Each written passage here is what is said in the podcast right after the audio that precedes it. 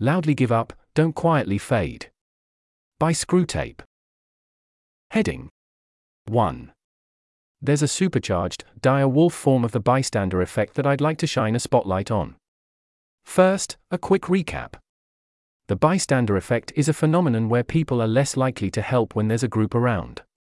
When I took basic medical training, I was told to always ask one specific person to take actions instead of asking a crowd at large.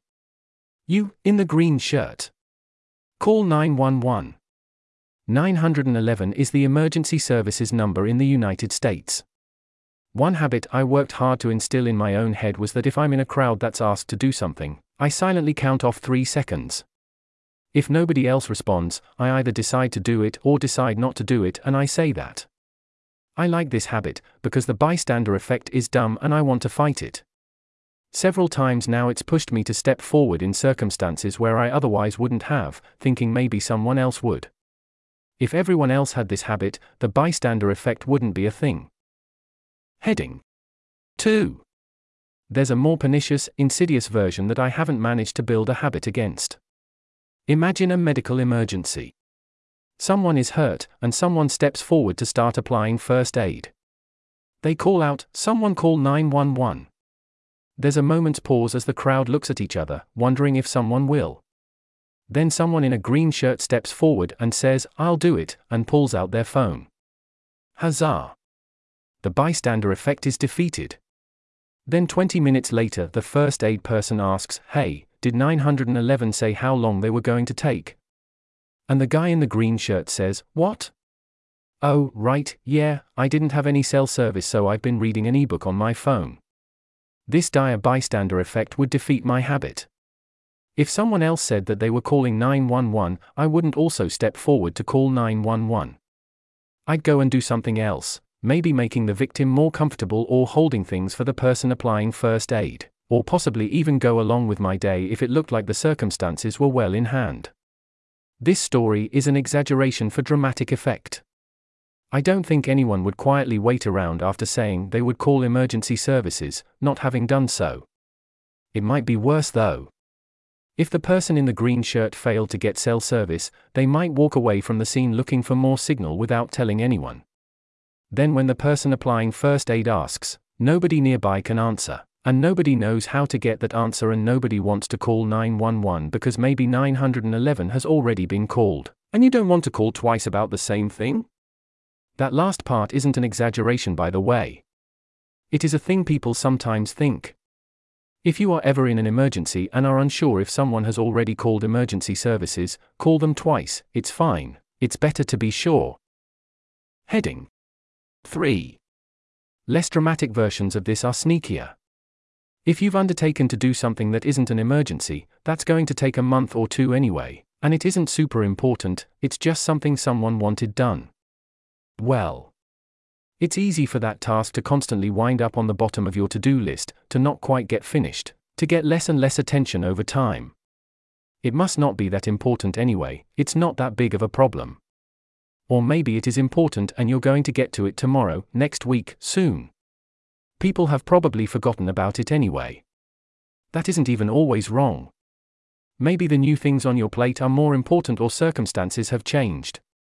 But ah, uh, it's also possible that the metaphorical victim is still there, wondering when the ambulance is going to get there, and someone else would step up if they knew you weren't actively working on it.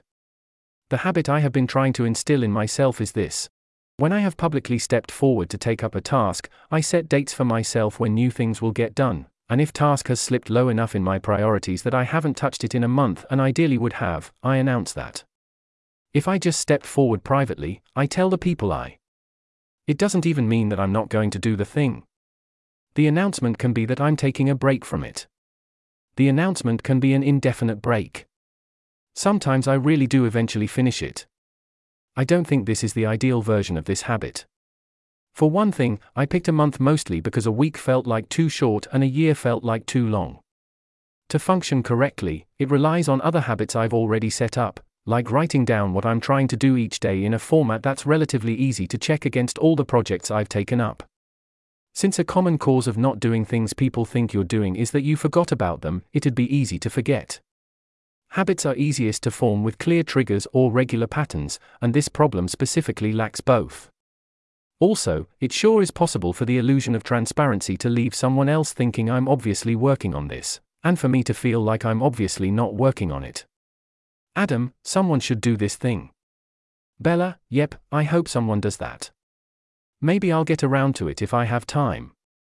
A while later. Adam, hey Bella, is that thing done? Bella, what?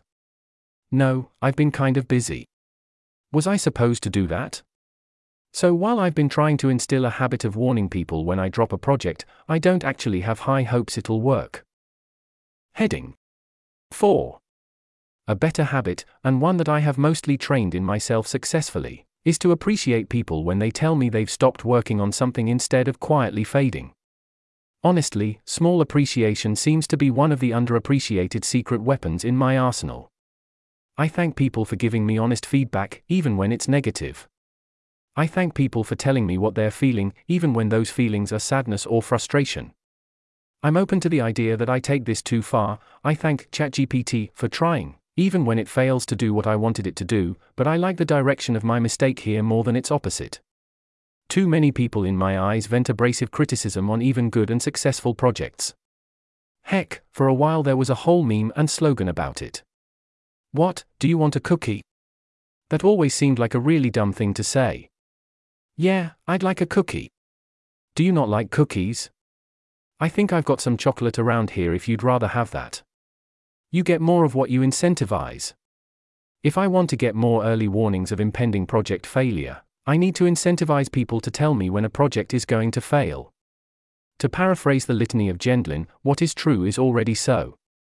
Not being open about it doesn't make the project magically work.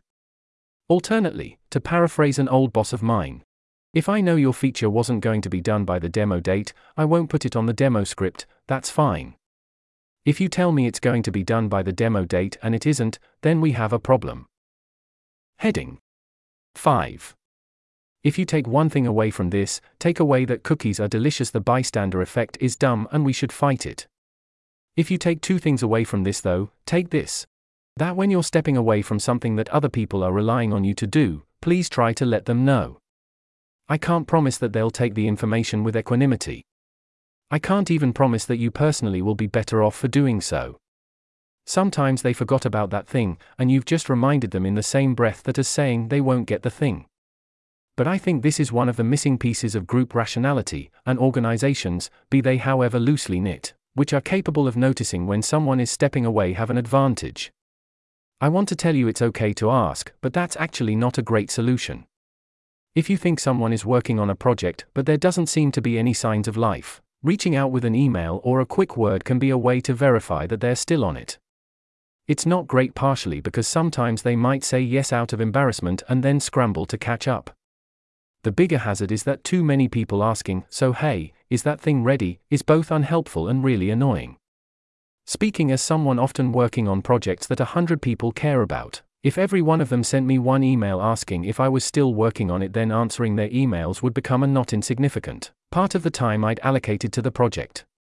Asking where their response will be visible to others can help, but many people will miss that message. Oh, and if for some reason you think this was written about you specifically, it wasn't. I've had a draft of this essay hanging around for years, and every time I thought about publishing it, I worried that one person or another would think it was about them because of recent events. It's not just you. It's me. It's a lot of people. The merciless constraints of time and energy, as well as the vagaries of muse and inspiration, mean that people are going to step back from projects.